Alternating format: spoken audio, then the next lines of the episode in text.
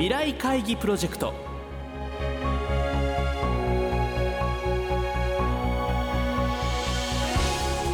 この番組は「世界を変えよう」をキーワードに未来に向けたさまざまな課題を企業のトップが提示し皆さんと共に解決策を考える日本経済新聞未来面の紙面と連動したプロジェクトです。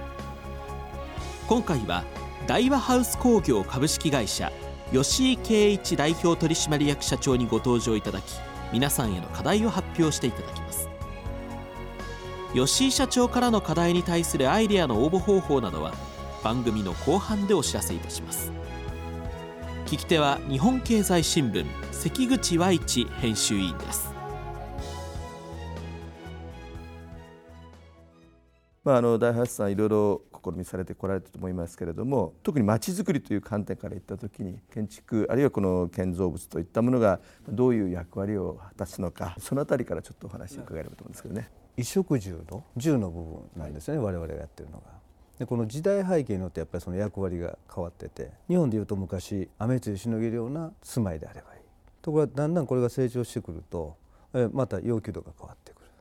でその都度要求度が変わってくることに対して困ったことに対してマッチをしていくということなんですね。で我々の企業っていうのは建築の工業化を挙げてるんですけども、えその当時っていうのはですね雨露しのげるところから一つ抜けてて安定した品質それと安定した量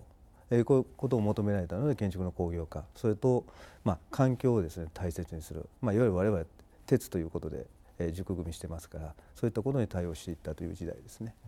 で一方世界においても全く同じで今あの東南アジアの子たちっていうのは雨露しのげればいいということも確かにテーマとしてありますいずれこれが時代が変わってきて我々も質量欲しいねというふうになってくるそこにですね僕たちがまあしっかりとお答えできる、まあ、我々が通ってきた道と世界が通る道というのは時間軸は違いますけれどもね役に立てるというものは全く同じかなというふうに見ていますね。街づくりという観点でいうとこの建築ってどういう重要性を持つんでしょうか？あの街づくりというのは非常に難しいですね。複雑です。これもやっぱり時代背景がありまして僕は今の時代でいうと今はもう絆という時代に変わってきてると思うんですね。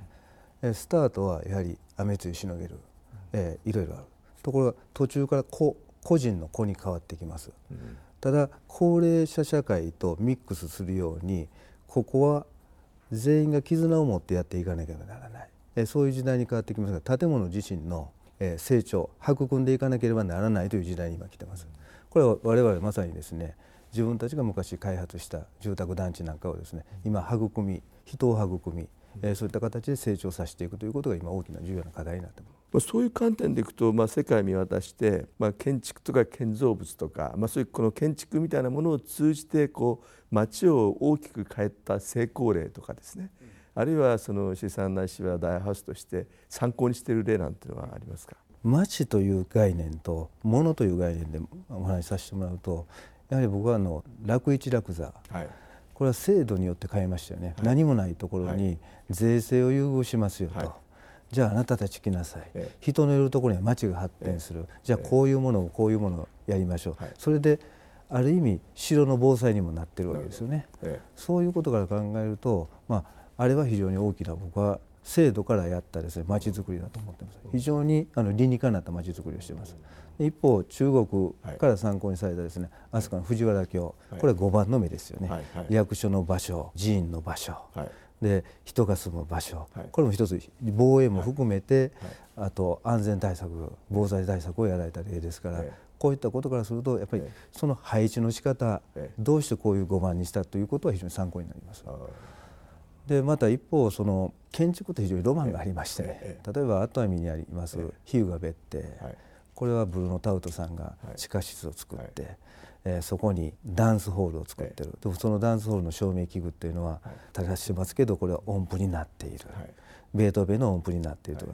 この場所に座るとここから見る海の風景は最高に見える、こういうこと非常に仕組まれています。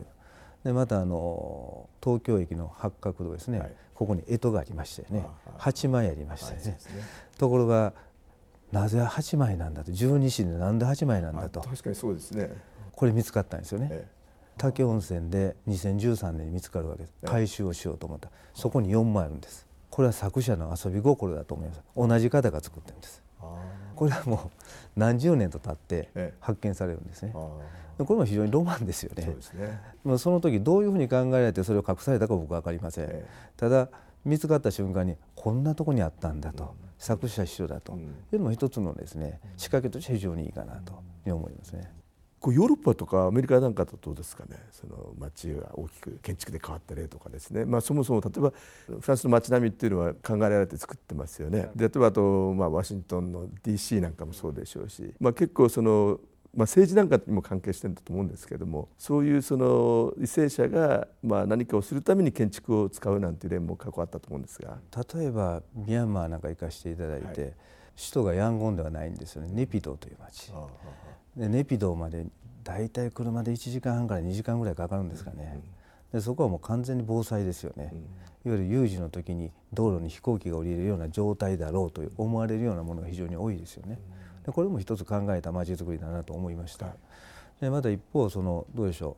う。日本においてもですね東京なんかもですね関東大震災後東京市長の後藤新平さんでしたかね。が1年間の予算よりも5倍6倍かけて確か防災をされてい。って街づくりをされていく、でこれも今この東京がですねこのようにあるのはそのおかげだと思いますね。特に広い道路はそうですそうですそういう街づくりをしっかりしている。でその周辺がしっかりできてきていると思いますので、そういう日本人が作ったものっていうのは非常に良かったのかなと思いますね。この未来面ではですね、はい、あのご覧になるその読者の方に対して、はいえー、質問を投げかけていただきたいんですね、はい、まあ、あの課題ということなんですけれども、はい、まあ、今回のこのお話についてどういう課題を投げかけたいと思われます、ではあの建築でですね世界の街をどう変えますかということでお願いします。お話は大和ハウス工業株式会社吉井圭一代表取締役社長でした。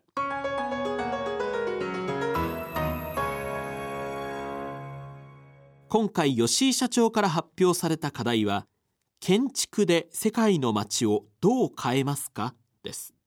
この課題について皆さんから400字程度のアイデアを募集します。吉井社長が選んだ優れたアイデアは1月29日に放送されるこの番組と1月29日発売の日本経済新聞長官および日本経済新聞電子版未来面のサイトで発表いたします。ご応募の詳細などは日本経済新聞電子版未来面のサイトをご覧ください。締め切りは1月17日水曜日正午です。皆さんからの投稿をお待ちしています。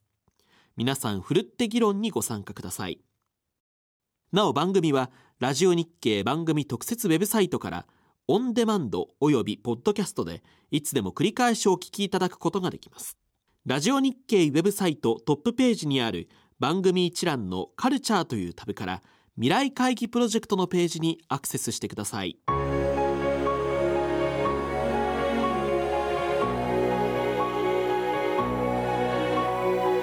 未来会議プロジェクト。